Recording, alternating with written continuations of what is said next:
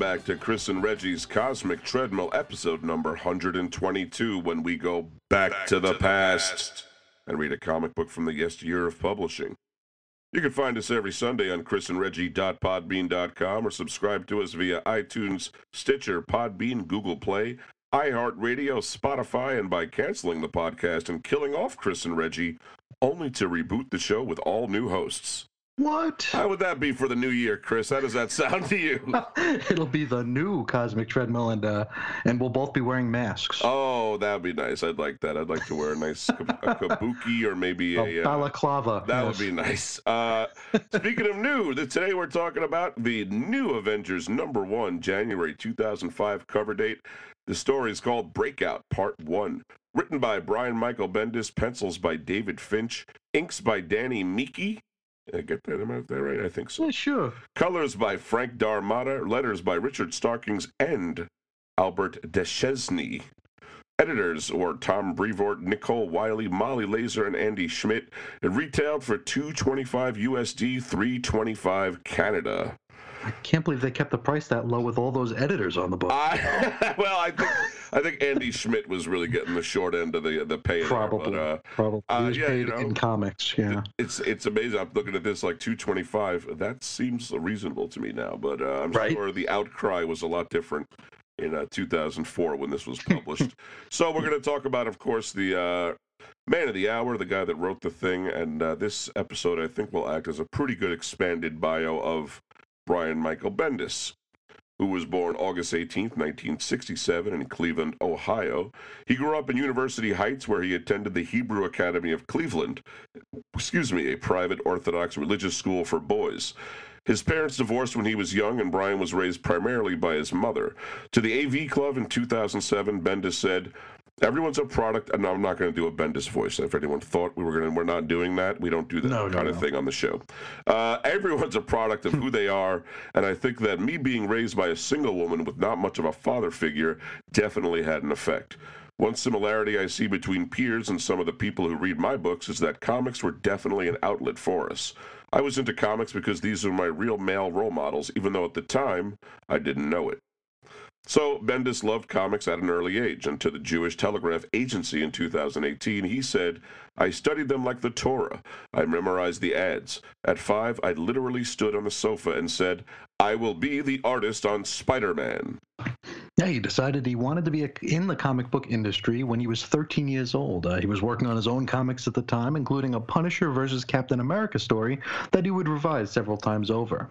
He was a fan of Marvel comics in particular, and he emulated idols such as George Perez, John Romita Sr., John Romita Jr., Jack Kirby, and Klaus Janson.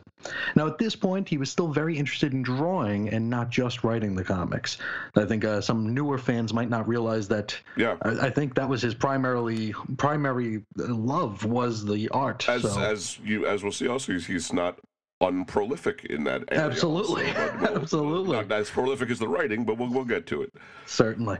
Now he later discovered noir crime books uh, by uh, Jim Steranko, such as Chandler, Red Tide, that came out from Pyramid Books in 1976.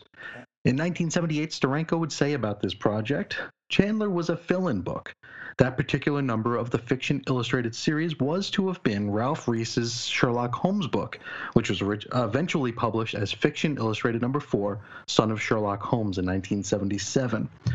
Ralph uh, had worked on it for a year, and Byron realized that the book couldn't get out in time. He asked me if I would do a book to replace it. There are two men you never ask to fill in on a late deadline Neal Adams and myself. We're both overcommitted. Byron's a good friend, and I tried to do what I could for him, so I said I would do this book. It was produced in two and a half months, where it should have taken at least six months to do. It was my first visual novel, and it was a major project. You ever have a job like that, Chris, where the older guys tell you to slow down? You know, like, come on now, you know, take it easy. yep. so uh, Bendis also read the works, works of Jose Munoz, uh, like the long-running series Alack Sinner and its spin-offs Joe's Bar and Sophie.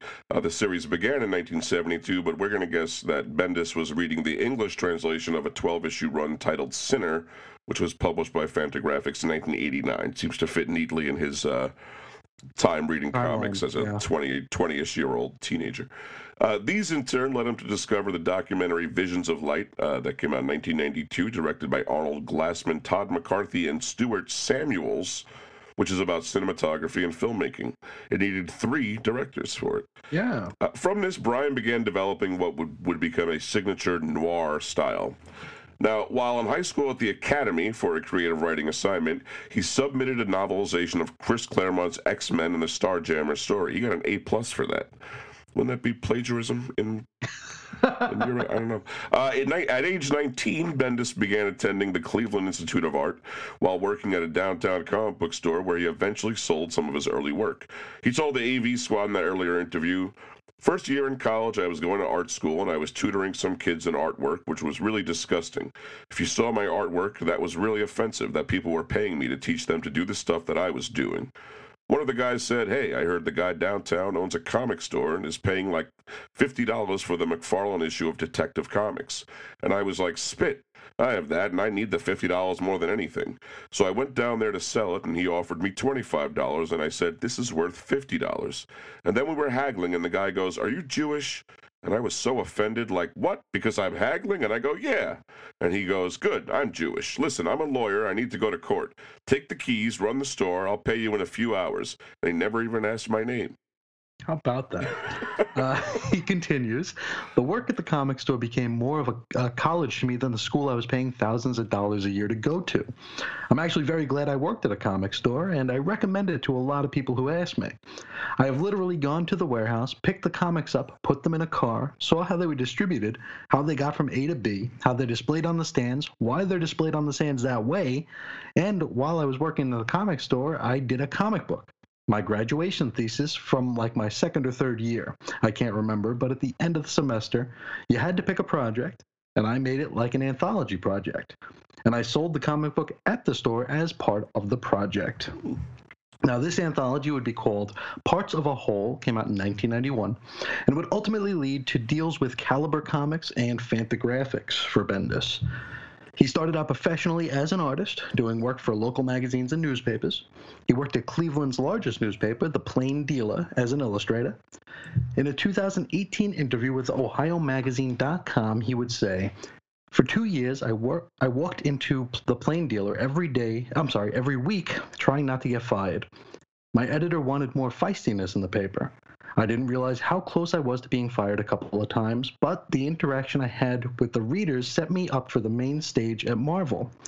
My rhino skin came from the plain dealer. He'd also take gigs at birthday parties and bar mitzvahs. Uh, he would draw caricatures for the uh, for the parties. Mm. After they uh, printed a redrawn run of Pieces of a Whole, Bendis began producing more work for Caliber Comics, including Spunky Todd, the Psychic Boy, number one. That, that that's a very interesting title, and it had a. Uh, it would get me. It would get me to want to check it out. I'm absolutely. interested for sure. this bugger had a uh, April 1992 cover date. Uh, Caliber Comics was an independent comic book publisher and was founded by former bookstore owner Gary Reed in 1989. Yeah, they weren't a huge player, but they they played throughout they, the 90s and i think they closed they down. were around for a little while yeah. Oh yeah in the early like early 2000s so they, they hung in a lot longer than some other outfits. Sure. Uh, bendis began a series of independent noir fiction crime comics when he published two issues of fire those had january and february 1993 cover dates and five issues of aka goldfish. These were released as ace jack joker king and queen issues september 1994 to may 1995 cover dates. That was with caliber at some point in college, Brian would start a website with a forum that would come to be known as the Bendis Boards. Over the years, it would take different forms over different sites and would incubate a generation of writers, including Nick Spencer, Charles Soule, Joe Eisma, Kelly Sue DeConnick, Joshua Hale Fialkov, uh, Fialkov, sorry, Cody Chamberlain, and Gail Simone, although she was more I think she was already writing. I don't know. I don't know the full story. Hmm. It's important later on that those Bendis boards existed. In 1994, writer artist David Mack asked Bendis to illustrate his new book, Kabuki. Bendis did some preliminary work, but David thought better of this and drew it himself. The two remained best friends in the industry, according to a 2001 interview with David Mack. Bendis illustrated Flaxen from a script by James Hudnall, with David Mack providing inks. The story featured former Playboy playmate Susie Owens as a mascot of the Golden Apple Comics chain of comic shops in Los Angeles. Responding to a question on his website's message board in 2001, David Mack said, Brian and I met at the Chicago convention. We were both doing creator owned comics through Caliber and other publishers. At one point we were both signing at the Caliber table and at the same time at the same time and introduced ourselves and showed each other our work and immediately became friends and hung out together for the entire rest of the show. And at the show he told me he was up for some penciling gigs and wanted me as his inker. So we began working that way as well and we were on the phone every week from then on and we began critiquing each other's personal work as we developed it. This was hugely helpful, and we each sort of shaped and informed the other in our early formative years. Brian's advice and POV opened up a whole new worlds to me at that time that enriched my approach to my storytelling, and I'd like to think I was as helpful to him in that regard. Now, Bendis's best-known early work, Jinx, starred, uh, starred the uh, titular bounty hunter in a crime noir version of the Sergio Leone film The Good, the Bad, and the Ugly. That began publication with cover date April 1996 and would run seven issues, also a Jinx charity special in 1997 from Caliber. Now, most of these early works actually share a common universe. You've got Goldfish, Fire, and Jinx sharing characters and settings as, as well as tone. Mm-hmm. Uh, through Caliber, Bendis met many of his longtime friends and collaborators within the comics industry, and that would include Michael Avon Oeming, Dave Mack, and Marc Andreyko. Impressed with AKA Goldfish, Image founder Todd McFarlane sought out Bendis, which led to his writing Sam and Twitch. That was a uh, set in the Spawn universe, mm-hmm. but uh, Bendis approached Sam and Twitch primarily as a crime comic. It's really quite good. Uh, I think that was that was my introduction to Bendis was uh, through Sam and oh, Twitch. Yeah. You were already a Spawn guy. Yeah, so it, on and it off, was an yeah. easy it was an easy transition. easy there, sell. Yeah. now he'd write Sam and Twitch for 19 issues, cover dated August 1999 through February 2001, as well as most of the first 10 issues of Hellspawn during that same period. In 1996 and 1997, Bendis moved from Caliber to Image Comics, where Jinx and his other previous crime comics would be republished by Image's Shadowline arm of tra- uh, in trade paperback. At Image, he would also produce five more issues of Jinx. Now, in 1998, Bendis co wrote and illustrated the six issue comic book Torso with Marc Andreyko. That was October 1998 to September 1999 cover dates. The book tells the true story of the real life torso murderer, a serial killer who was active in Cleveland during 1934 to 1938. He was arrested by former Prohibition agent Eliot Ness, who used his band of unwavering lawmen known as the Untouchables to catch him. So they had something else to do after Prohibition. So that was nice for them. Mm-hmm. uh, in uh, 2000, Bendis produced three issues of the autobiographical Fortune and Glory, a true Hollywood comic book story, December 1999 to April 2000 cover dates for Oni Comics. And that same year saw the debut of the superhero police noir detective series Powers, which debuted April 2000, co created and co produced by Michael Avon Oeming and published by Image at this point. Uh, this series is said to still be in production. The last issue was Volume 4, Number 6, July 2016, released through Marvel's creator owned Icon imprint. Around the time Bendis began Sam and Twitch, his friend David Mack began working for Joe Quesada's Marvel Knights imprint, and Quesada invited him to pitch ideas for Marvel Knights, which included a planned but ultimately unproduced Nick Fury story.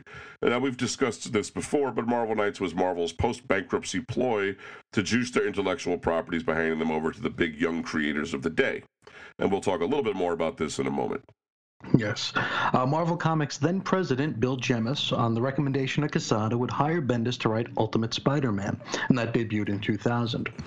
Bendis adapted the 11 page origin story of Spider Man from 1962's Amazing Fantasy number 15 into a seven issue story arc. Hey. Uh, with Peter Parker becoming the titular hero after the fifth issue. Uh, Mark Bagley, uh, the artist on the uh, book, didn't want the job at first. He said to Newsarama in 2006, Editor in chief Bob Harras sort of gave me an offer I couldn't refuse.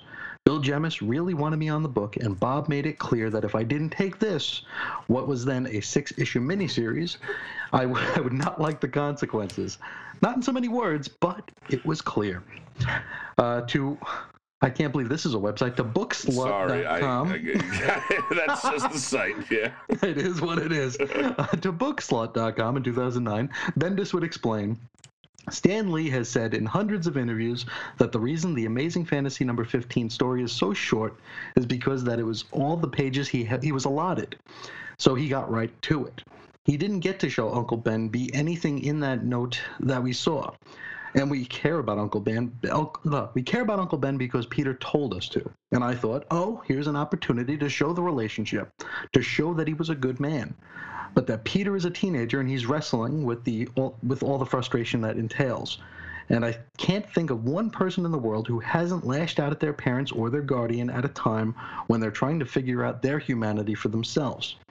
I wanted to really get into that and show the culture clash and really make you feel it when Uncle Ben dies. It isn't just because Peter told us. Hopefully, you'll feel bad. Yeah. Uh, so the book, the book was a bestseller, often surpassing in sales those of mainstream Marvel Universe title The Amazing Spider-Man usually surpassing the entire Marvel line. Uh, the whole line at the time. Industry. Yeah, yeah. Uh, I know. I, I have never read this. Uh, I am interested. I'm, I, I have the Marvel app, but um, I wonder if Stan Lee would have expanded the origin to seven issues had I was, I was going to say if if you I, I, hate to say this but if you have 15 minutes you, you can read it. You know uh, yeah uh, anyway so uh, that bendis bagley partnership of a 111 consecutive issues of uh, ultimate spider-man made their partnership one of the longest in american comic book history and the longest run by a marvel creative team beating out stan lee and jack kirby on fantastic four the series introduced the Miles Morales character, but he wouldn't put on the Spider-Man costume until Ultimate Spider-Man concluded with number with issue number 133, a June 2009 cover date, and Volume 2 launched with an August 2009 cover date, and that would be Miles wearing that uh, web-based Union suit. Mm. Uh, the success of Ultimate Spider-Man birthed the Ultimate line of comics, with many of which uh, Bendis subsequently wrote, including Ultimate Marvel Team Up, Ultimate Fantastic Four, Ultimate X Men, Ultimate Origins, Ultimate Six, the first three issues of Ultimate Power, and the Ultimate Comics Doomsday Meta Series. Mm-hmm. And during that time, he cranked out the comic we're going to read today. and I hope nobody gets it twisted here. I, I actually adored Ultimate Spider Man, but it is a very, very breezy read. It's a very quick read, but uh, I, I, did love I've, it. I've actually I've heard only good things about the Spider Man. I've heard a lot of things about the Ultimates, but good things about the Spider-Man. it's true. I, I, I, really think uh, Bendis was born to write Ultimate Spider-Man. Wow. It's really it's really good stuff. Right. Uh, just very quick read. Uh, we jump across the table and meet David Finch. He was born on the 4th of July in 1971 in Montreal, Canada, so the 4th of July really didn't matter. Uh, uh, David Finch started his comics career drawing Top Cow Productions' Cyberforce picking up from the series and studio creator Marc Silvestri with issue number six in 1994, and then he drew intermittently to issue number 31, that's uh, 1997. Finch co created Ascension with Matt Bat Banning. Uh, that ran 22 issues, October 1997 through March 2000 for Top Cow. Uh, though Banning left shortly before the series debuted due to creative differences he had with Finch. He later worked on the first three issues of Aphrodite 9 with David Wohl. Issue number zero was released with an issue of Wizard magazine on November 30th, 1996. In 2000, issues one and two were published, and then David Finch left the book and took a break from the comics industry entirely. It's a long wait, isn't it? yeah, really. Four year wait from issue zero to one. Yeah, well, you know, at least it was uh, perfect. I don't know. You're growing roses here. Uh, in 2003, Finch returned to comics for a year-long long arc on Ultimate X-Men with writer Brian Michael Bendis. Those were issues 27 through 30, March through May 2003, and then again on 34 through 45. That was August 2003 through July 2004 cover dates. Following that, the duo moved on to the Avengers, where they destroyed the superhero team, and that volume with issue number 503, December 2004 cover date. And then they relaunched it as New Avengers, featuring a radically different cast, and we'll read that first issue today. Whee! But 1st mm-hmm. of course, we want to talk about uh, the Heroes Reborn Return thing that led to all this Mishegas, as uh, mm-hmm. my grandmother used to say. So, Following the Onslaught event, many of Marvel's core heroes were presumed to be dead. This included the Fantastic Four and the Avengers, franchises that had seen their better days, sales and interest wise, uh, anyway. What actually happened was a, a fate arguably worse than death. the heroes were shifted under the guidance of Jim Lee and Rob Liefeld and given a Pocket Universe reboot. This is where we get what is known as the Big Booby Cap. It is. Uh, volume two of Fantastic Four, Iron Man, Captain America, and Avengers would run 13 issues apiece, kicked off with November 1996 cover dates and wrapped up with the World War III crossover, which had the Marvel heroes meet and work alongside with the Wildstorm heroes. Mm-hmm. While, while critically panned, Heroes Reborn did result in a bit of a sales surge. Jim Lee claims that Marvel proposed continuing the Heroes Reborn and Wildstorm indefinitely under the condition that he draw one of the titles. He passed, and we're suspicious that this offer was really ever on the table to begin with, quite frankly, but okay. Uh, Heroes Reborn is likely a topic we'll discuss at length somewhere down the line. We've touched on it so many times. We yeah we've we've talked about it, Chris. We've never read an issue from it. I don't think once. Maybe maybe we have, but I don't think we've ever gone in there. But one day we will. So we'll put a pin in that for now. Yeah, it's like when you get the Jello with a banana floating in it and you eat around it. Exactly. You don't yeah. want to take a bite out of the banana. Who wants the banana? Why'd you put, Nobody. put that in there? Come on. now, after this 13-issue experiment, the heroes were returned to Marvel under the Heroes Return banner, mm-hmm. with January and February 1998 cover dates. Volume three of Fantastic Four, Captain America, Iron Man, and Avengers were launched with brand new number ones. Whoa. So yes, again, uh, I, I guess Marvel's new number one fetish is like 20 years old at this oh, yeah. point. It's almost old enough to drink. but uh, now this launch notably brought the uh, acclaimed uh, Waid and Garney team back to Captain America, and it also gave us a pretty spectacular run on the Avengers, mm. written by Kurt Busiek with art by the legendary George Perez. The series launched with a whole lot of Avengers. Yeah. Uh, so many that with issue number four, April 2005 cover date, they needed to trim down the roster. They actually had to like set, okay, we're having X amount of Avengers, let's fill it. Yeah. Um, but for the initial arc, anyone who was ever an Avenger makes an appearance, which you know, it did give George Perez an excuse to draw nearly every Marvel hero to that point, so it's something we'll allow. Yeah, they were like, give us the crisis treatment already over here. Please. Uh, so we'll give some quick and dirty beats from this volume, this uh, volume three. Uh, during the deliberations regarding which Avengers will join the active roster, Hawkeye gets perturbed to be left out of the Founders meeting. Though picked as a member, he eventually winds up leaving to hook up with the Thunderbolts, who were villains posing as heroes while the Avengers were away, though were now actually attempting to reform. Uh, the final lineup is Captain America, Thor, Scarlet Witch, Warbird, Karen, Carol Danvers, uh, Iron Man, Vision, and as mentioned, Hawkeye. Also included were New Warriors alumni Justice and Firestar.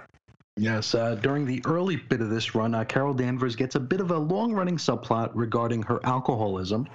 Uh, she would eventually get redefined as an inactive member of the team because, uh, because of that. Mm-hmm. Uh, during a battle with the Squadron Supreme, who were Marvel's Justice League analogs, mm-hmm. Wonder Man makes his return, and he's now a being of complete energy. Sure and a love triangle between he, Vision, and Scarlet Witch would brew until Vision ultimately leaves the team. the team would get two all new members in the form of Silver Claw, who is sort of a mix of DC's Vixen and Panther from the New Titans. And Triathlon, mm-hmm. an Olympic athlete who had the powers of the of Bronze Age hero 3D Man, who was Roy Thomas's homage to the late Golden Age Simon and Kirby character Captain 3D, which actually did come out in, during the 3D craze of the 1950s, so there was a yep. reason for it, and an excuse to provide commentary on the commie smashing era of comics.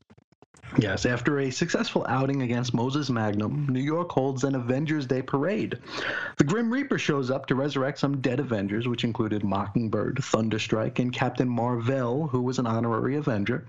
Uh, and this is before Marvel realized that they could just use it was a scroll all along to cover their bases. So this oh, is, uh, Stan Lee knew it. What, what, what, did they forget? What happened? Right. now, after a disagreement about the leadership of the Avengers, Scarlet Witch would take on the role of the morale officer of the team trying to keep everybody happy. Yeah, that's she, she's never had a slip in in that. Never, ever, so that's ever. fine. Uh, after a battle with the Wrecking Crew, Ultron returns, mm-hmm. uh, but he's ultimately destroyed by Hank Pym and some vibranium. There is a battle tying the, into the particularly awful Juggernaut, the Eighth Day event, where the Avengers battle beings called the Exemplars. this ends with the team being at odds with the news media. Thor yells at a bunch of reporters, and that doesn't really help matters. Captain America decides to leave the team, only he's just pretending. He's actually undercover looking into a group called the Triune. And the Triune, who figure in more prominently, are a shadowy group that has been rubbing up against the Avengers for much of the volume to this point. Yeah, and it was uh, the one part of the book I really didn't care for. It was pretty dull. Yeah. Um, now there's a Silverclaw centric arc which digs the old Conan the Barbarian villain Kulan Gath out of the mothballs. Wow. Uh, during this, we learn that Silverclaw might be the daughter of a god. Um, Goliath and Warbird wind up saving the day here. Uh, George Perez winds up leaving the book with issue number 34, November 2007 cover date, after an arc featuring Madame Mask and the Maggia. Well, I think it was I, November 2002. Oh, sorry. Uh, November 2001. It, yeah. it would have been. It would have been earlier. Yeah. Sorry. Now, Alan Davis would take over for Perez, and the Avengers title would enter into a seemingly endless Kang story arc. Uh, Kang Dynasty ran from Avengers Volume 3, issues 41 through 55, uh, June 2001 through August 2002, plus the Avengers Annual from 2001. Uh, the story actually depicts Kang, Kang the Conqueror arriving in the 21st century and successfully, though temporarily, taking over the Marvel Universe. Sounds like a big deal, but it was only depicted in this book. So, so this wasn't happening in Spider-Man. It wasn't happening in Thor. It feels like a, a DC book. Comics trick to me. You know what I mean? That's the kind of thing sorta, you see over it? there a lot. Yeah. now, the United Nations and all of Washington D.C. was destroyed in this event. Uh, the story was planned and already in progress before the 9/11 terrorist attacks, and uh, Marvel chose not to alter the story. Yeah, which I thought was uh, pretty interesting. For sure. Uh, Unkang centric bits have to do with the triune understanding still being dinks, mm-hmm. and Carol Danvers' drinking problem isn't mentioned anymore after a while. Yeah. Geoff Johns took over this uh, title as a, as writer on Avengers with issue number 57, that in October 2002 cover date. He wrote three story arcs Search for She Hulk, World Trust, and Red Zone. And I've read that first one. Hmm don't don't care for it.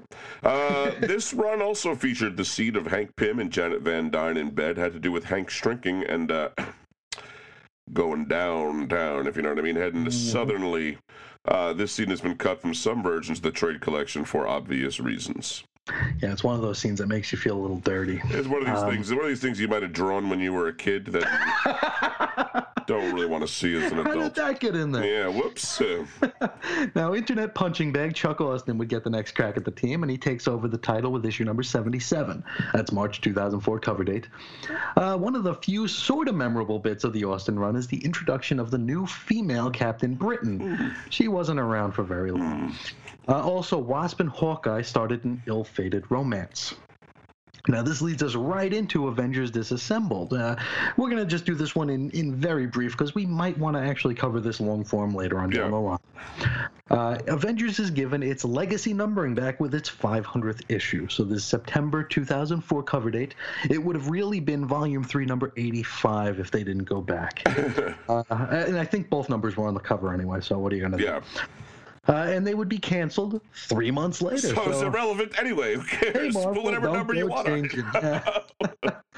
Avengers number 500 saw the arrival of Brian Michael Bendis, who uh, makes what might be Marvel's first threat or promise of breaking the internet in two. Uh, we have Jack of Hearts arriving at Avengers Mansion, and he explodes. Uh, we've got a mind-controlled Scarlet Witch having a little bit of an episode, and she makes the Avengers look foolish in front of the United Nations, which causes all sorts of problems. Yeah, she also causes She-Hulk to go crazy and tears Vision in half. He'd mm-hmm. be dead for several years from that point. She-Hulk also beats the hell out of Cap and Wasp. Doctor Doom, who's been controlling uh, Scarlet Witch all this time, orders that she summon an army of Kree warriors to invade Manhattan, and Hawkeye dies during this battle. Doctor Strange arrives and accuses Scarlet Witch, uh, Wanda, of turning on the team because there's of something having to do with the children she'd lost, the ones she somehow had with Vision, which I frankly was never totally cleared up for me. I got to tell you. I don't think it ever was. I don't. Maybe that's just one of those things, you know. uh, she lashes out, but she's placed in a coma. Uh, Professor X and Magneto arrive to retrieve her, and this would be followed up in Ex- Excalibur Volume Two. In the wake of this chaos, the Avengers team dissolves until New Avengers number one. Whoa! But first, what oh. just what is New Avengers? Uh, we're going to go back to a November 27, 2004 article with the Pittsburgh Post Gazette. It was called Marvel Bands Characters Together. And in it, editor, then editor in chief Joe Quesada would say, The New Avengers is set up to attract new comic book readers by featuring several of our characters who have been successfully adapted to the big screen. Now, the idea to bring these top tier characters together came from Brian Michael Bendis, who would say, Why can't this book have the coolest characters in it? Mm-hmm.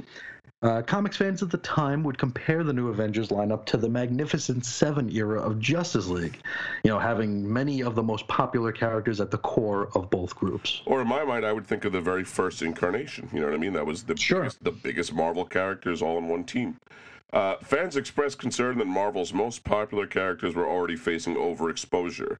Bill Langford, comics proprietor of Knoxville, Tennessee, is quoted in the pieces saying, Wolverine is like in like eight or nine books in like eight or nine books a month. Spider Man is in like six or seven. So there's a problem with overexposure.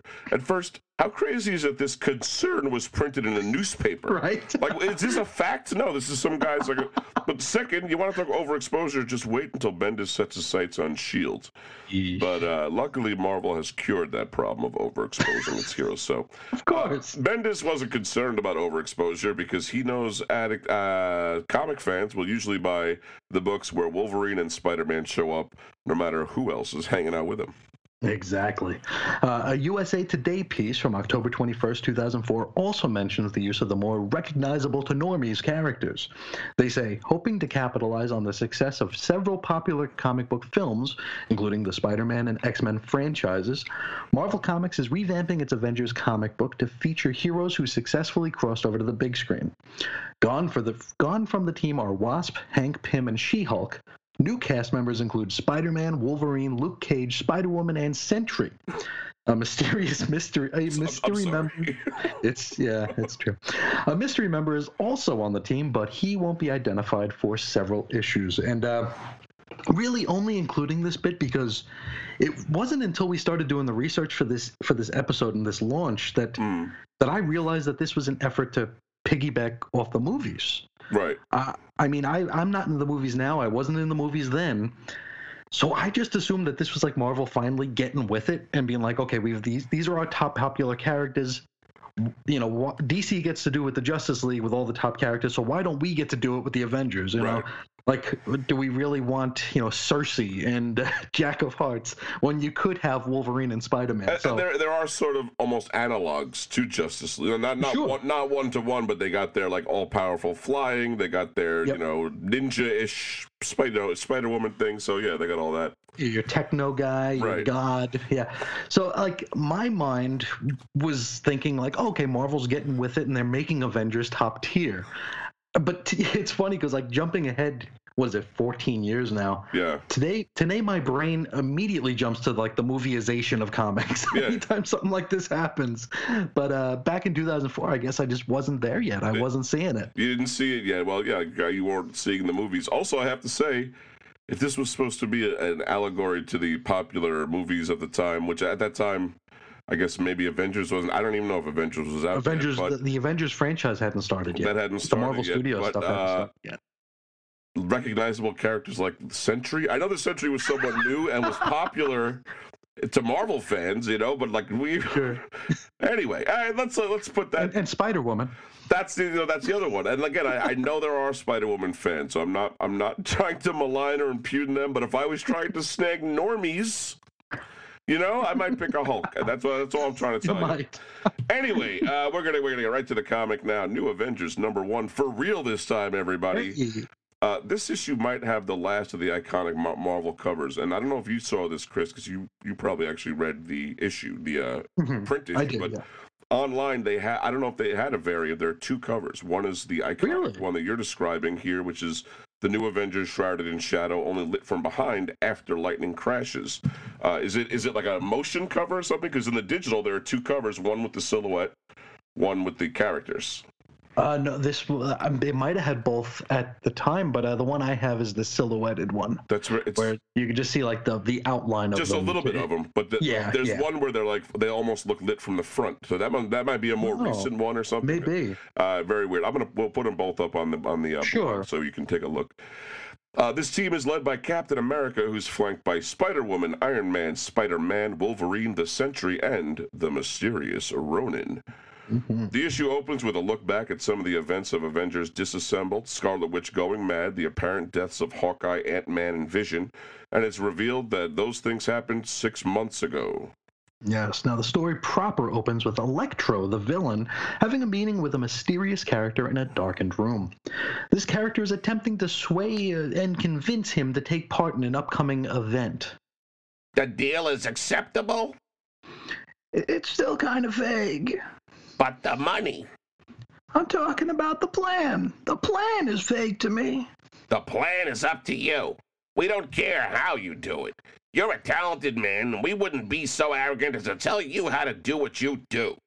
But you'll need to create a distraction so complete that the authorities won't even know what has happened until it's long past.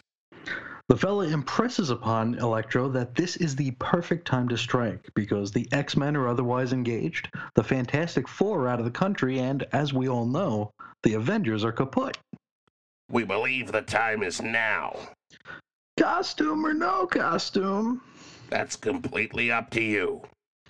And I tell you what, somewhat surprisingly, Electro decides to don the, his costume for it's the. It's kind of been a while, right? Up to this point, he kind of put it away for a long time. Because costumes were like kind of something at this yeah. point we were all sort of too cool for back in the mid 2000s. And also the movies, although again, I guess uh, just Spider Man had really come out, but the movies kind of did put away the costumes uh, down the line. But a lot of a lot of leather, yeah. Exactly, they got a very realistic because that's what people would wear Mm-hmm. Anyway, if uh, if especially for likening, like we say, to the movies, uh, we shift scenes over to Rikers Island. Uh, this is R Y K E R's hmm. island, of course.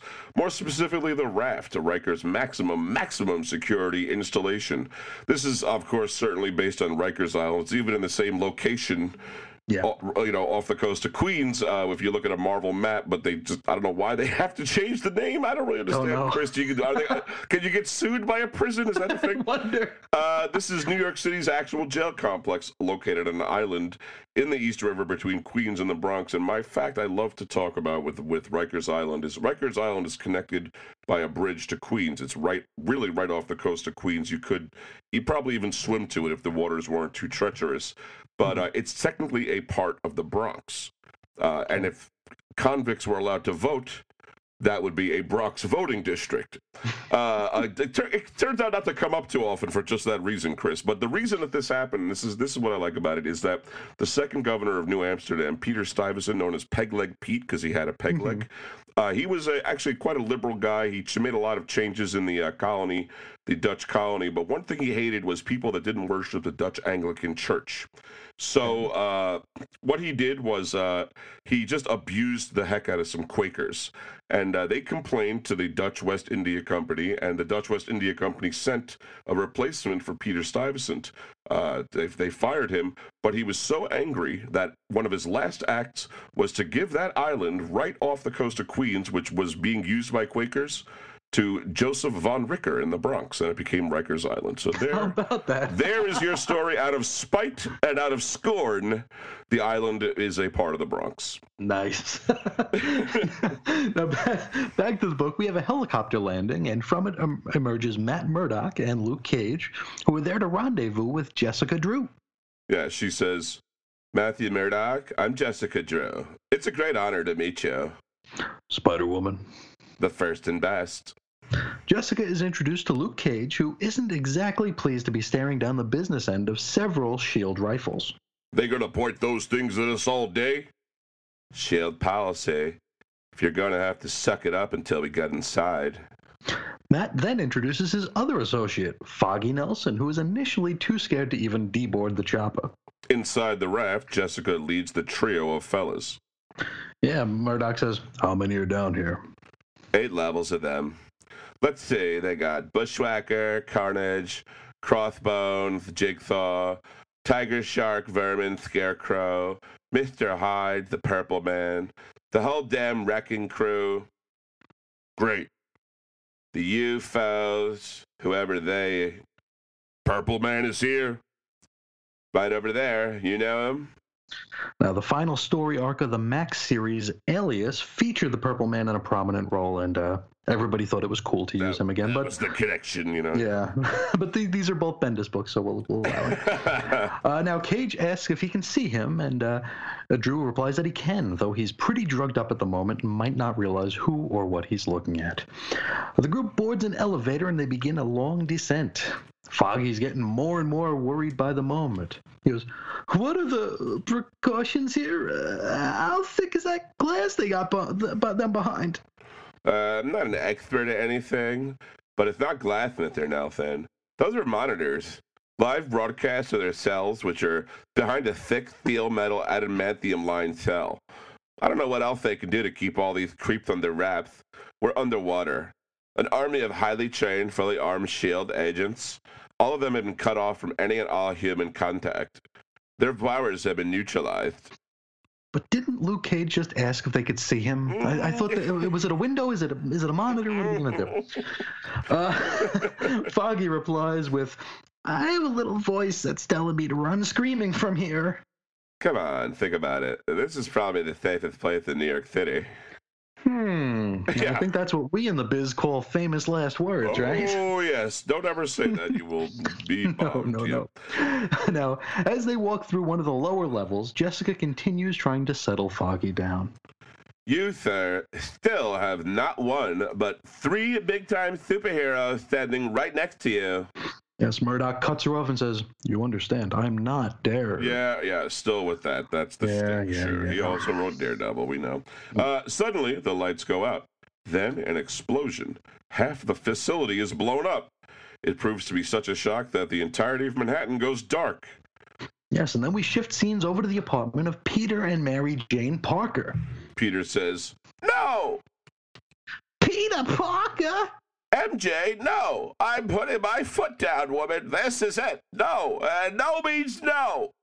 But I. We have almost no free time together, MJ. You really want to spend it watching a Hugh Grant movie? It's romantic. Uh, Peter slumps on the sofa and says, I am so weak. Tee hee. you did not just tee hee me. It worked. then the lights go out. Saved by the uh, blackout. Oh yeah. Hmm. uh, now they look out the window and they see the blast from Rikers uh, Island. There, Peter suits up and slings out. Unfortunately, Rikers is an island, which means that there aren't any buildings and the like to sling from to get there in his normal fashion. But as luck would have it, a jet passes overhead at just that very moment. Hey, what do you know? sure. Spidey hangs on for the trip. However, once the jet reaches Rikers, it enters an electrical field and goes boom. Whoa. So Spidey just splashes down in the old, I guess that would be the uh, Long Island Sound right there. Hmm. And he hmm. says, Ah, and here's me swimming towards the disaster.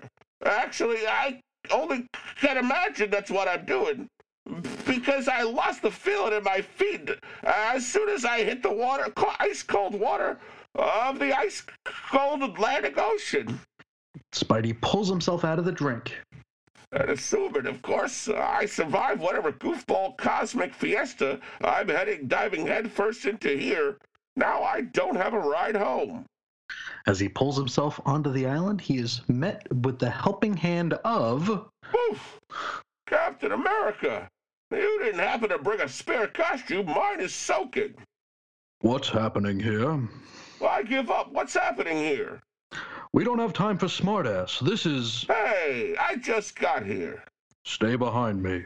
What is this place? Dude, you can see this place from your apartment window, right? Yeah. He doesn't know? And you probably sent like 12 dozen people here, by the way. You know what I mean? Like. the very least. This is this is pretty much the uh, main thing. Anyway, uh, Captain America's being kind of a jerk, isn't he? I know he is sort of saucy. I don't know. Oh. He's got a little, uh, you know, Brian in him. Maybe I don't know. uh, down in the underground, Electro is unleashing his powers and just tearing the place up. As the cell doors open, he says, Listen up. My, ma- my name is Max Dillon. Some of you know me, some of you don't. But I broke you losers out. Have fun, enjoy your lives. But from here on in, now and forever, you guys owe me huge. And so we cut to a two page spread of Electro hovering before a grip of Marvel B list villains, including the Armadillo, Crossbones, Scarecrow, the Marvel one, Typhoid Mary, Mr. Hyde, Tiger Shark, the Marvel one, and Slug, the Slug, among others. And we mm-hmm. rejoin Murdock and company, and we learn the reason Matt and Luke have visited the raft in the first place. Yes, Matt goes, Jessica, where is he? Hell. The man we came to see? Jessica points to a cell, which Matt enters. Mr. Reynolds, my name is Matthew Murdock. I was coming here to see you as a favor to Reed Richards, but it seems that we are in need of your immediate help. And Jesse and Foggy come up behind Matt, and Jessica says, Who is he? Doesn't she work here? I really, I mean, what, what, what, are you just taking a random cell and hope this was the right person? Right. Foggy goes, That's Robert Reynolds. He went by the name of the Sentry. Uh, he's maybe, uh, according to Reed Richards, the most powerful superhero on the planet Earth. What? What's he doing here? Again, I mean, she works here, right? like, this is your first day. I don't really understand, you know. I mean, she had to pull a file to find the the, the jail cell, right? She pointed to it. I really don't understand. It's it's like she brought them to the cell. She has she no idea what he is. Yeah. well, Foggy answers that question with, "He, he killed his wife." Dun dun dun. That's that. And you were not kidding about up Speedy very breezy. Breezy read, but that's all right. We don't mind a breezy read sometimes. That was uh, pretty engaging stuff and definitely sure. wets your whistle for what comes next. But what's going to come next for us is a short little break, and we're going to come back and wrap up Bendis Finch to talk about some other sweet newness that we've had from Marvel in the past. Mm-hmm. Hey, Chris, do you happen to have a copy of the Uncanny X Men number 288, May 1992 cover date? Gee, I don't know. Well, if you had the CLZ Collectors app, then you could find out at a glance. CLZ.com gave us access to try out their app. Uh, they're not sponsoring us or otherwise partnered with Cosmic Treadmill. We just want to share the good news about this collector's app. It's really awesome, really easy to use. Absolutely. You could track all of your comics in your collection. Also, they have other apps where you can track your movies, books, music, and games. You can use it on your phone or tablet, and then that syncs right with your web based or your desktop app. There's free cloud storage so that it happens in real time. You don't need to, you know, connect a wire or do anything like that. It's uh, all right up front. Yeah, and uh, you can uh, use your uh, your device to scan the barcodes on your books to add them to your collection. And uh, the, the great thing about this is it, the barcode scan right side up, upside down, even through your bag, so you don't have to unbag your books as you add them to your collection. Nice. Yeah, I've, I've definitely heard a lot of horror stories of people having to, uh, you know, or people going through a lot of like almost like uh, setups trying to capture their For barcodes. Sure. You know, like maybe if I stand super still and with my hand up. you can also once you do that, uh, you can automatically download all these issue details. Like you don't need to plug in all the uh, writers or the artists or the editors. It's yeah. all all the creatives are in there. Uh, the issue numbers, the volume. Uh, it's really totally complete, and I was really super impressed with the uh, depth of titles. I tried to stump it. I went back to the golden age, the underground comics. Tried to put in one shots, weird comics that I thought it really had them all, and it was super impressive the the depth of the database. And then if you do stump it, you can add your comic title to the database, so you actually help everyone else and make the uh, CLZ.com database that much better. So we just want to share that with you guys. Uh, we really recommend it if you're not already using it and you're looking for something to organize your collection easily. This could do it.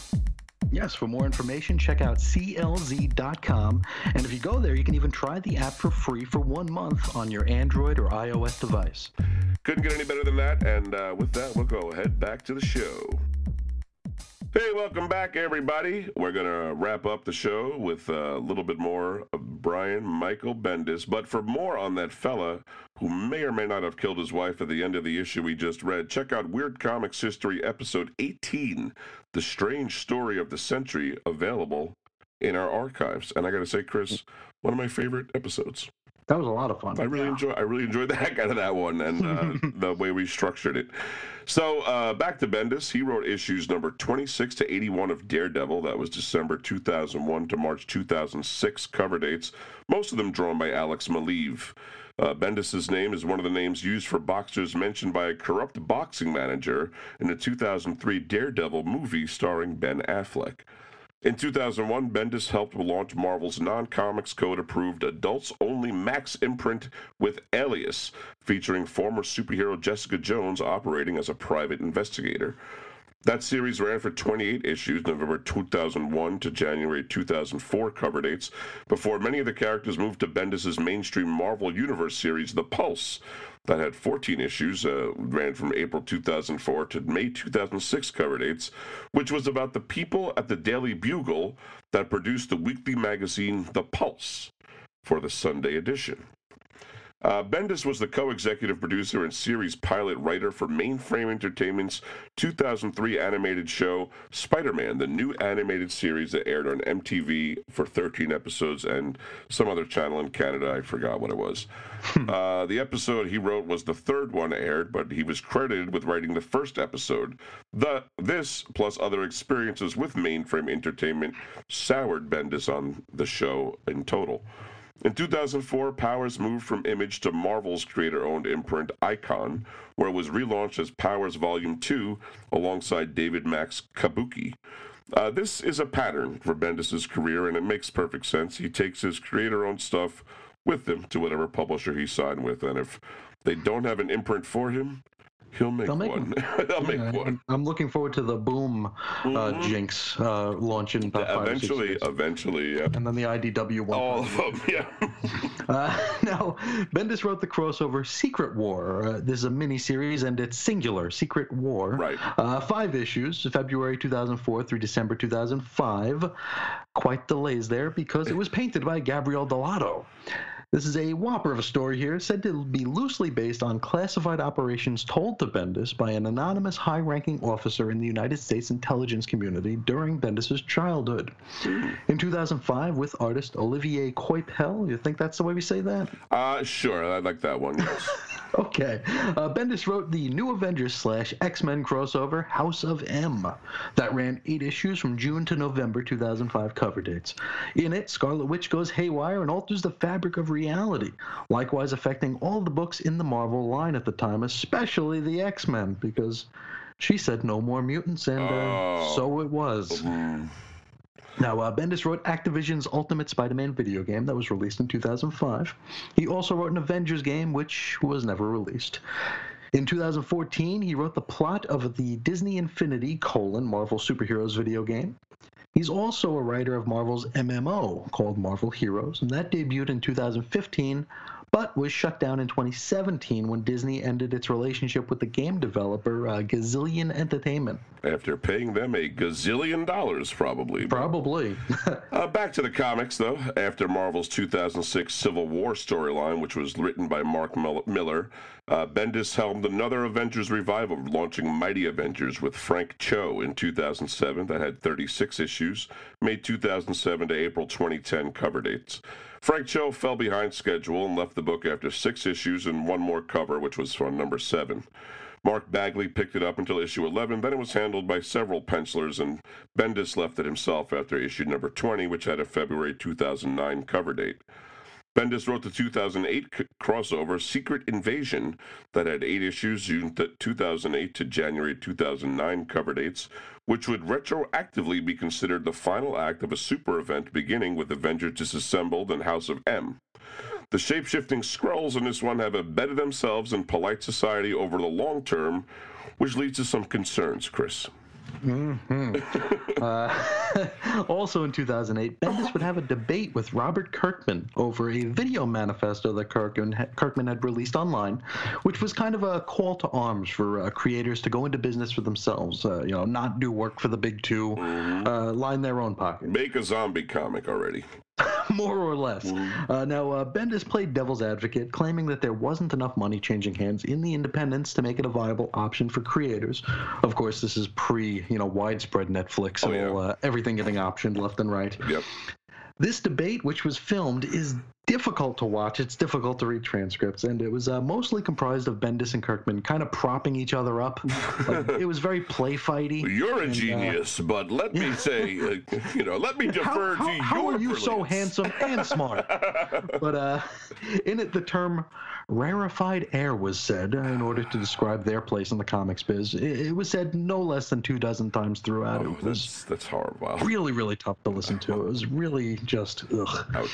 Um, back to the comics. After the one-shot Secret Invasion: colon Dark Reign, that was February 2009, uh, part of Marvel's Dark Reign crossover branding at the time. Uh, Bendis would go on to write Dark Avengers. This ran 16 issues from March 2009 to June 2010 cover dates, with Mike Deodato on art. Uh, Bendis reteamed with Olivier Coipel for the crossover series Siege. That was a four issue series, ran December 2009 through May 2010 cover dates, plus a whole lot of tie ins and one shots, uh, which comes with the territory. Yep. Uh, now, this brought the Dark Reign storyline to a close, and with it, Dark Avengers.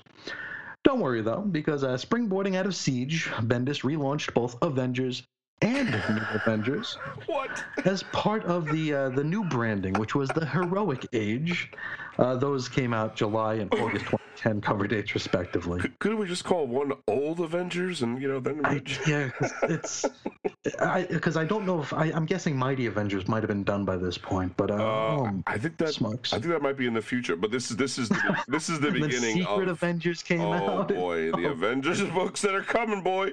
Uh, though Icon through Icon Comics, Bendis launched Scarlet in 2010, his first new creator-owned book in over a decade. This time he teamed up again with Alex Maleev. This is currently being published by DC Comics through their Jinx World imprint, but we'll get to that very soon. Uh, mm-hmm. in February 2011, Icon released the all-ages graphic novel Takio by Bendis and Mike Oeming. In uh, mid 2011, Icon released a maxi series called Brilliant with uh, Mike with uh, Mark Bagley.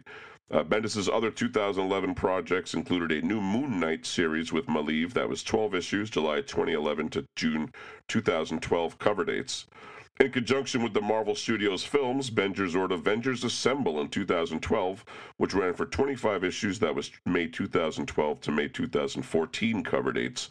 Bendis only wrote the first eight issues. The rest of the run was handled by Al Ewing, Kelly Sue DeConnick, and Warren Ellis, kind of trading off. A lot, I think mostly Kelly Sue DeConnick ended up writing it. And that series there, the, that that did come out alongside the other Avengers books. This is the one, that, one... and it looks uh, like Cap looks like the movie Cap, right? Wasn't that this yeah, one? And, yeah, and they changed Hawkeye's costume mm-hmm. from like the purple wingy thing to, to like the, the, movie, movie one. one. Yeah, yeah. The Hulk was part of the team after not associating with the Avengers for years, and we were told as fans that this was in continuity. But when right. we asked Marvel when and how, they they laughed at us and told us we were nerds for caring. So, uh, but this this is I, actually, actually that I do remember quite well that I yeah. I was alive then, but I, but uh, no, but I wasn't. That was at the time I really started to get engaged with the comics internet. So I actually remember sure. that going on. And uh, but this is what I think of when I think of making a comic look like the movie. Like, well, at least this was the team from the movie. You know what I mean? Like the other the other one, I don't know. It was just crazy. Spider Woman. yeah. Uh, anyway, uh, Bendis was uh, one of the writers on the Ultimate Spider Man animated series, which debuted in 2012 and ran for four seasons under a few different titles over time. He concluded his stint on the Avengers and New Avengers in 2012 with the End Times arc. His final issues of, of, of, Avengers, which was number 34, January 2013 cover date, was a jam issue featuring several artists, including Walt Simonson, Jim Cheung, Terry Dodson, Olivier Coipel, and Leinil Yu. And one thing about Bendis, he actually he actually took the effort to put a lot of the toys back the way he got them yeah. when he left the Avengers. So uh, I'll hand that to him because uh, a lot of people like to break the toys and be oh, like, yeah. "Okay, you fix it." Yeah, but uh, but sure. Bendis actually did he did a, a fine job of uh, of trying to get things ready for the next guys. Uh, now, following Marvel's Marvel Now relaunch the first time around of its titles in October 2012, Bendis would move from the Avengers over to the X Men. He took on writing duties of all new X Men, which saw the return of the original X Men from the 1960s to the present. Uncanny X Men, whose focus shifts to Cyclops' team of X Men going rogue after the events of Avengers vs. X Men, and Guardians of the Galaxy, because there was a movie. Oh, um, picking up where his Avengers Assemble run left off. Uh, so it's like, how many more balls of yarn and thumbtacks do we really? need? what, what is going on? How many, you know, X? How many X Men? And the thing about, like we talked about that all new X Men. That's one that I picked up. Yes, you, and that you were was, interested in this. That yes. was the team from the '60s meets the team from the present. Yeah. Oh, why do you have to make it so confusing for me? And, and, and, the thing, the thing of it was, it was a, it was a, it was a decent enough read. I, I, I, I enjoyed Bendis's Avengers, his X Men. I really wasn't on board for his X Men as much, but it was a decent enough read. But it was just so complicated. It, it was, it, it, was, it was overly way comp. I mean, the thing is, like, even just what I just said isn't that complicated, but there was. They were always talking about things I that I felt like had happened in another room or something. But uh, and it's like they kept threatening to send them back to the to the past, but then it was a different past altogether. Right, that's it right. Was, that's so right. wasn't the they wouldn't even go back oh. to the original. That's right. That's I remember oh, that now. It's just like mess. what is happening. So anyway, now uh, Bendis did continue to write crossover events. Uh, the next one was the the Age of Ultron. This ran ten issues from uh, March through June 2013. It was a weekly series, and uh, it actually came out like four years after it was supposed to. It was it was hinted at way earlier, maybe midway through the Avengers run. Yeah. Uh, now, issue 10 of this series was the introduction of the Neil Gaiman character Angela into the Marvel Universe, and uh, you can hear all about that in our uh, Mysteries of Marvel Man uh, series. Yeah, the uh, Miracle Man, Marvel Man. Yep, that would yes. tell you everything. Now, in 2014, Bendis shut down the forums at his website, which is jinxworld.com, which effective, effectively ended the final iteration of the Bendis boards. This was one of the longest running online communities, having existed for 22 years. His goodbye message read, it is with a heavy heart, but with a head full of love and fond, fond memories, that the Bendis board is now closed, put out to pasture. It's the end of the road. I'm immensely proud of the community we have built, the relationships we have made, and the literal decades of fun we have had together. For those looking for me, you can always find me on Twitter and Tumblr. I'm not going anywhere. I am eager to hear your thoughts and love our interaction. He continued, This looks to be one of the most exciting years I will ever have with the, the, debut of the Powers TV show and so many other big surprises coming in the next few months. It is important now more than ever that I focus as much of my attention on my work and family. I hope you take personal joy in the success of the books and creators you have championed so vigorously on these boards. Careers were made because of you guys, and that's no exaggeration. Do know that I truly love all of you and hope to speak with you as often as possible, in 140 characters of less. Bendis Board, 1992 to 2014. And uh, note that Twitter, which used to restrict its users' posts to 140 characters, expanded to 280 characters per post in 2016. So now you can say more to Bendis. So that's nice. Why shut the board down? I don't know. I, like, I, like there weren't like 40, 50 guys lining up to be a moderator there, right? I, I'm almost. I am. I can tell you for a fact there were plenty of moderators. It, it wasn't. Uh, I'm sure this wasn't a burn robotics type operation. There was. there was. A, it was more of a group effort. But anyway. Uh, what are you gonna do? The day of the forum is past. You must admit that's basically. It's true. Uh, so uh, Web 1.0. I know, believe me, I'm more comfortable there too myself. me too. um, Bendis was credited as a developer and wrote several episodes for the TV adaptation of Powers that ran on PlayStation Network for two seasons from 2015 to 2016. In 2016, Bendis wrote the Civil War II crossover event for Marvel and like a dozen other comics that same year. In November 2017, Bendis announced via Twitter that he would be working exclusively with DC Comics and had his DC debut in Action Comics number 1000 that came in June 2018 cover date. He wrote via Twitter, This is real. I love you all. Change is good. Change is healthy. I am bursting with ideas and inspirations. Details to come. Stay tuned. And there was a long time between this signing and his DC Comics debut because Bendis acquired an MRSA infection that left him bedridden for a couple of months. Um, methyl, what's it? Methylicin? methicillin. Methicillin resistant, staph infection.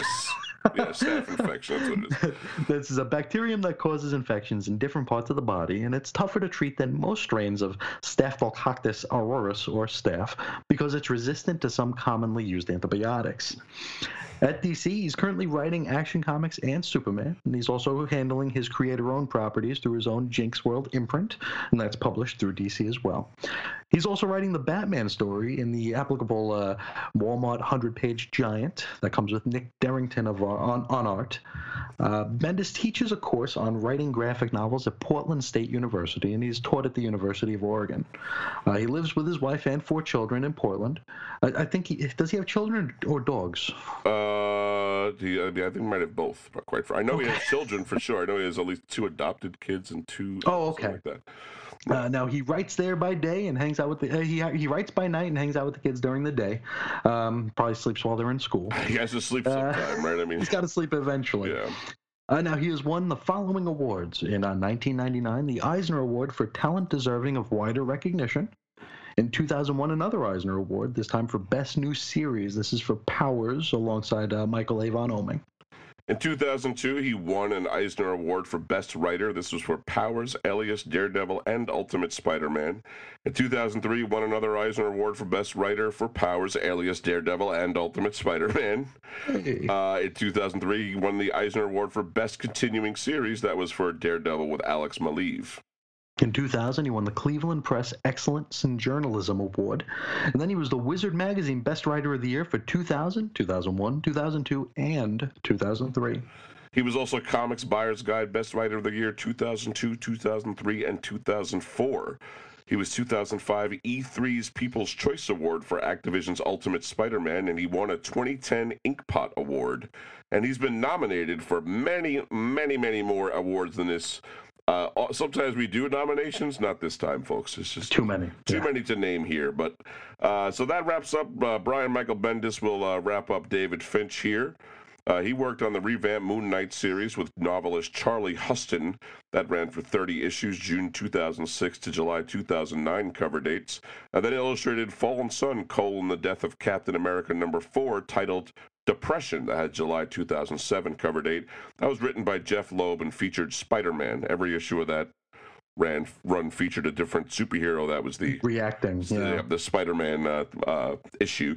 Finch then drew Ultimatum, the Ultimatum series. That was five issues, January through September 2009 cover dates. Also written by Jeph Loeb as part of Marvel's Ultimate line of titles. The event included pretty much every title in the Ultimate Universe and it was terrible. Well, what are you gonna uh, I think that's the one where the blob ate the wasp, like on panel. Wow. Now you sure that yeah. wasn't a 1950s uh, sci-fi movie that you saw? so, along with drawing interiors, David Finch has done a lot of cover work, including covers for World War Hulk event, also for X-Men number 200, that's volume two of X-Men, and the X-Men Messiah Complex storyline covers, and all the covers for X Infernus, the miniseries. Uh, Finch illustrated the cover to the rock band Disturbed's uh, 2008 album called Indestructible. He's also drawn uh, concept artwork for the Watchmen movie that was directed by Zack Snyder the very same year. Uh, the movie would come out in 2009, though. In January 2010, Finch left Marvel and became a, a DC exclusive artist. He collaborated with Grant Morrison on Batman number 700, August 2010, and he also drew a handful of issues of Action Comics, uh, and also for the Brightest Day event was going that was going on at DC. In July 2010, DC announced that Finch would be writing and drawing a new ongoing series titled Batman: Colon the Dark Knight, which launched alongside Batman Incorporated with a January 2011 cover date. It had five issues before it had to be shelved and relaunched as a new volume for the New 52. David Finch then ceded writing duties to others at that point. In July 2012, during San Diego Comic Con, Finch was one of six artists, along with DC co publishers Jim Lee and Dan DiDio, and also Nicholas Scott, Mark Buckingham, Cliff Chiang, Tony S. Daniel, and J.H. Williams III, who participated in the production of an episode of the sci fi reality television game show Face Off. In this episode, make and actually in the whole show, makeup artists were tasked with creating a superhero or a character in other episodes, and Finch yeah. and the art- other artists provided guidance. Uh, the winning entry's character, Infernal Core by Anthony Kosar, was featured in Justice League Dark number 16, March 2013 cover date, which was drawn by Michael Yannon. How about that? Yeah. Um, didn't know that. Uh, now, Finch and Geoff Johns would team up to launch a new uh, volume of Justice League of America. That was during the New 52, ran 14 issues from April 20, 2013 to July 2014 cover dates. And together they also produced the Forever Evil limited series in 2013. We have it listed here as seven issues, but it felt like it was like 30 or 40. well, the um, last issue came out about 15 years after it was supposed to. It's true. Uh, the cover dates were September 2013 through May 2014. Uh, Finch and his wife Meredith would take over the creative duties on Wonder Woman. This is still New 52, uh, beginning with issue number 36, January 2015 cover date. And this is their first collaborative effort. Uh, David would wind up leaving the title, but Meredith would close out the volume with issue number 52, July 2016 cover date, drawn by Miguel Mendonca. Uh, now, as part of Madon, is that how you say it? that C is like a ch. Oh, is it? Okay. the C with the tail, it's Chuck. Yeah. Uh, now, as part of the DC Rebirth relaunch of DC's titles, uh, Finch teamed with writer Tom King to launch Batman Volume 3. This was June 2016, uh, with an August cover date. He returned to draw another arc called I Am Bane. That one ran from April through June 2017 cover dates. Most recently, he's done covers for Batman, Flash, Walking Dead by Image, and Xena the Warrior Princess for Dynamite Comics. Finch was awarded the Yellow Kid Award in 2000. He won the Joe Shuster Award for Outstanding Artist in 2009. And in 2017, he won an Eisner Award for Best Short Story, and that was called Good Boy, and it appeared in Batman Annual number one. Yep, and he is, of course, still rocking today. So, still kicking. Yep, keep an eye out. I, I do like his work quite a lot, and I think he is, sure. uh, you know, going to be one of the premier artists in comics for sure. Mm-hmm. So uh, this uh, the hook for the episode we're calling this "Everything Old is New Again," and you know it's it is the new year. it, exactly, we're going to the new year. We read uh, you know the new Avengers, and you know it's it's funny because here's a topic that is almost like like redundant in today's landscape. Uh, but there was a time that it wasn't so common that everything was just new all the time. Uh, you know, it was it was a big deal. So uh, here's a few instances of that. These all are Marvel derived. So this yeah. is a special Marvel centric episode. Uh, first, I to talk about uh, very well known New X Men, but this is the first version of New X Men. When Grant Morrison took over X Men Volume 2, they decided to change the title to New X Men, complete with a logo that looked the same right side up and upside down. That change went into effect with issue number 114, July 2001 cover date. During that Morrison run, the mutant population had a bit of a baby boom, making them more of a legit global minority than just a scant, though growing handful of super folks. You know, it wasn't just like 30 people, it was many yeah. more. the Xavier School was a primary focus of this run, and dozens of new X Men were introduced.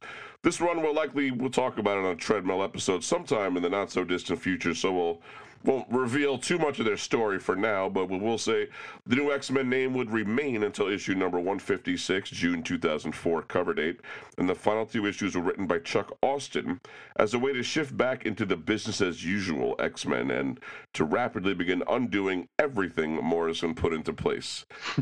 We're not bitter, you're bitter.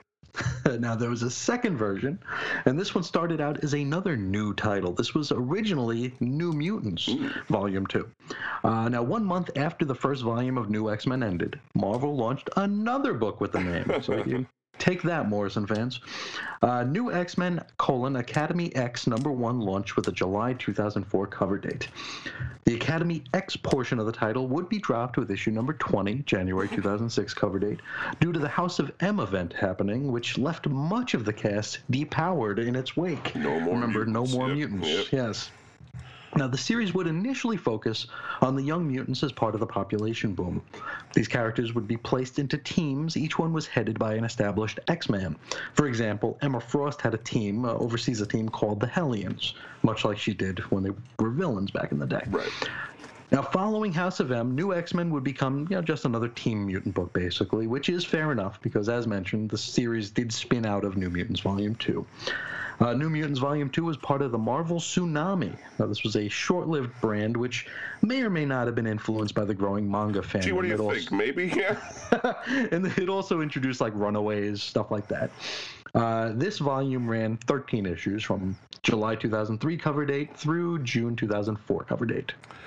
New X Men would wrap up its 46th with its 46th issue that had a March 2008 cover date, and that led into the even dumber titled Young X Men.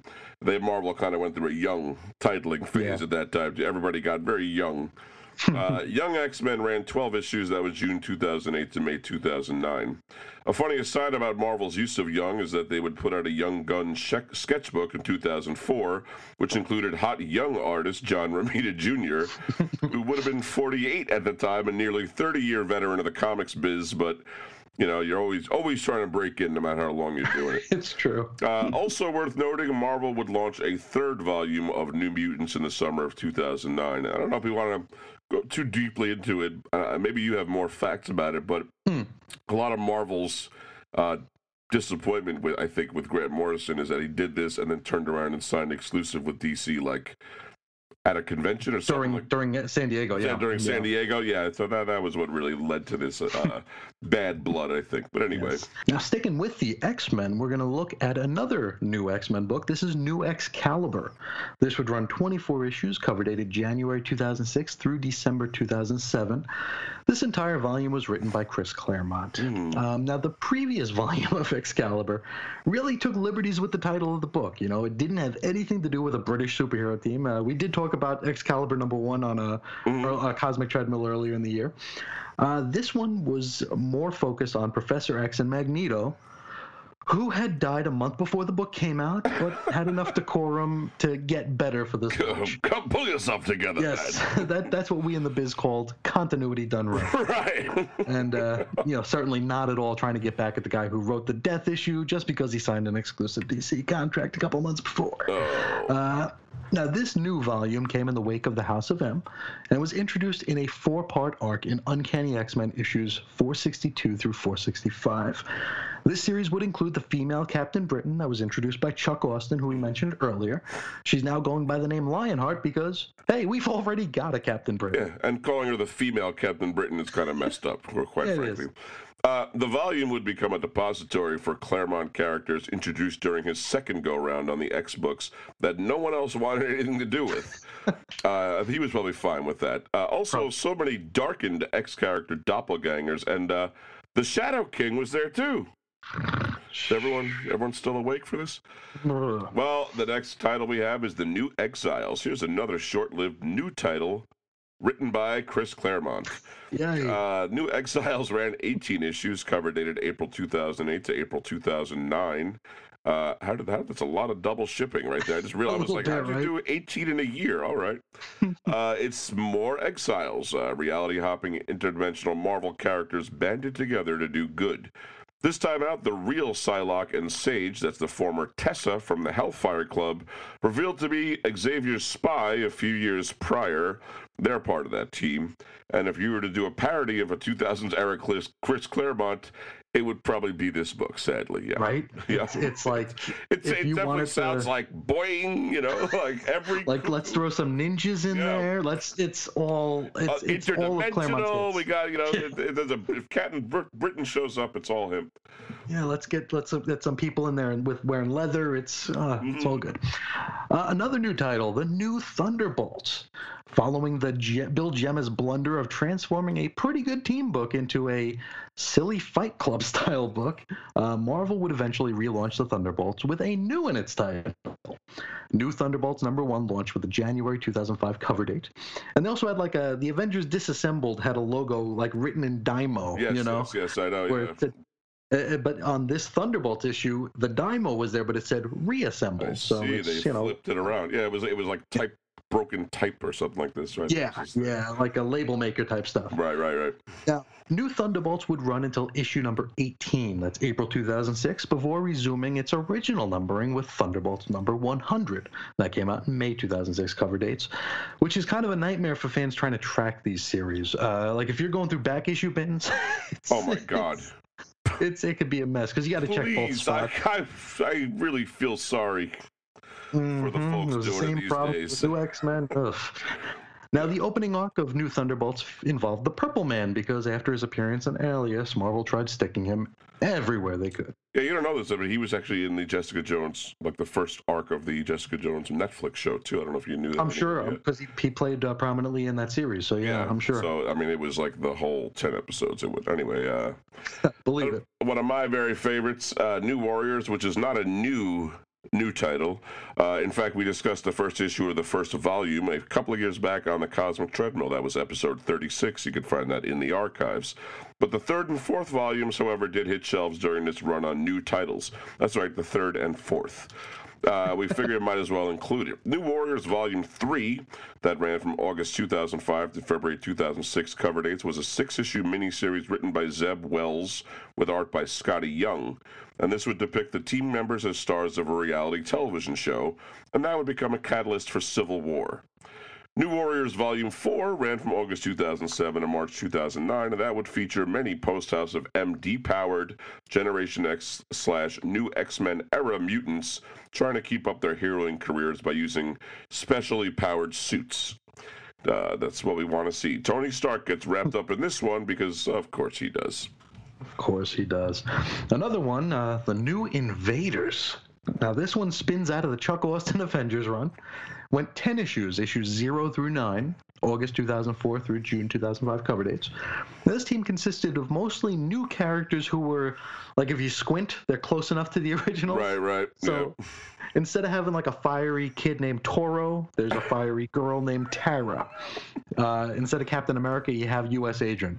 Basically, uh, name, a, a Captain Namor America type guy, right? Yeah, you have a guy with a guy with a shield and wings on his head.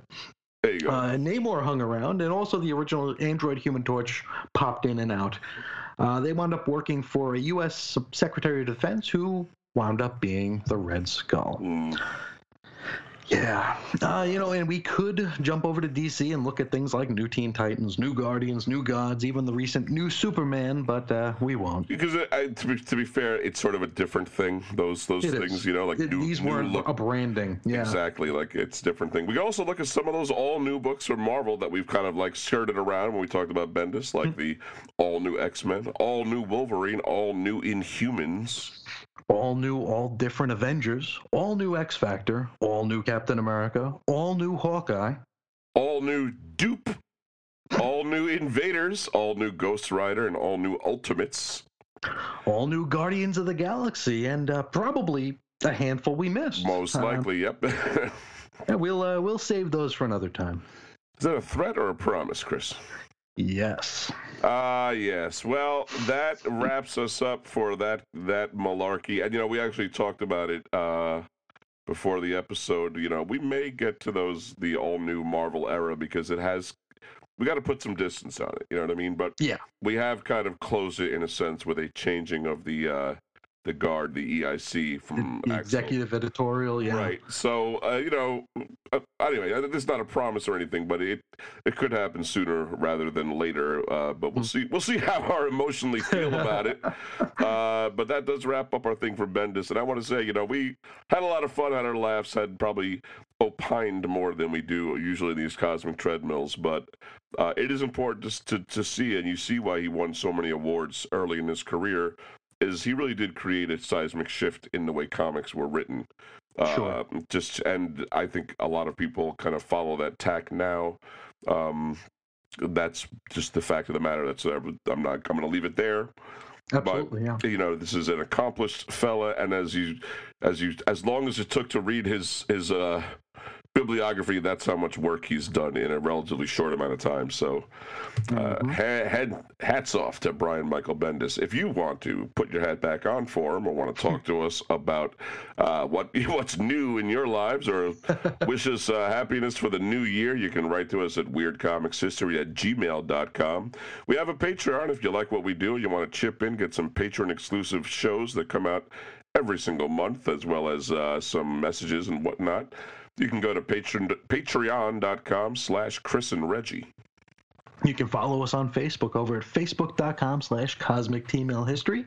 You can also follow us on Instagram at cosmic. Same thing on Twitter. That's at cosmic and I'm on Twitter at Reggie Reggie. I'm at Ace Comics. Uh, you can check out our weekly writings on new DC Comics and some classic stuff as well over at WeirdScienceDCComics.com. And you can check out Chris's daily blog where he reviews a different DC comic every day of the week. That is Chris's on InfiniteEarths.com. Uh, how many, what are we up to now? Uh, 1060 something. Yeah. We are just moving along. I'd say you have only uh, 25 million to go. About that, about that. So we're, we're gonna get there. Though. You're, you're closing in on it. Uh, of, of course, our uh, oh yeah, you can do this part. yes, uh, we also have the show site. You can check out weirdcomicshistory.blogspot.com. There you can find all of our show notes, our links, our images, also a chronological listing of all the programming available on our little our little humble channel here. Yeah. Uh, everything's in a row. It's easy to find. We got box sets. Everything's collected where you might want to see it. Uh, it's a good time over there. It's definitely it. the, the best place to go if you want to listen to our back episodes and uh, see maybe a little more material. And uh, while you're over there, if you're feeling a little chilly and you want to put something on your upper body, click on the banner to 80stees.com and check out what they have to, to uh, offer. If you like what they have and you buy some tees, then you help us out, you help them out, and hopefully you cover your naughty bits and everyone's happy. Absolutely. You can also check out CLZ.com. Those are our friends over at the Collectors app where you can track your all your collections. I was just going to say comics, but they're oh, yeah. so much more than that. Books, uh, movies, music. Thing, yeah. Oh, yeah. All sorts of stuff there. Uh, they were kind enough to lend us or, or give us uh, versions access. of the app. So, mm-hmm. yeah, access. So uh, we were able to try it out. And uh, we think if you're listening to this show, you might be of the right ilk to uh, For sure. fully appreciate that, that application vacation. And before we go, uh, definitely happy and safe New Year Absolutely. to everybody. Yep, happy, happy everybody. Be good and mm-hmm. have a good mm-hmm. time with your family and friends, and don't drink too much, or if you do, please don't drive. Absolutely. But uh, I think that's all we got for him this year. Chris, got anything else for him? I think that'll do us. That's what that's what dad that's the dad joke we all have to do. It is. Right? See it you is. next year. Well, until next time, folks. I want you to keep it on the treadmill for Auld Lang Syne. See you next year. Who got the nerve to write a jam that you can swerve to? Over track so fat, the nickname Big Bertha. It's probably the kid that half the crews have never heard of. Whose mind travels further than sex, drugs, and murder. So when you play the role of the timeless inserter, I'm sorry if you're 85 and you would have preferred a album full of ignorance, the places and experience before the reasons why. For the sake of sounding fly, but I grade your style without the curve, cause you don't deserve to receive the grade that might let you build up the nerve to write around and feed you and need you to listen. My words are wet with crystal clear wisdom, so they glisten. And I fill in the blanks for all the answers that you're missing. I'm rolling with the mongoose, cause next is steady hissing. To expose my flaws like sort and source. Since they cannot be reformed, I simply kill them by the force. So in other words, nah man, skip the explanation. See, that's what the rewind's for. So be patient, cause this is the direction that my pen should be dragging. To transform your dollar cabs into bandwagons.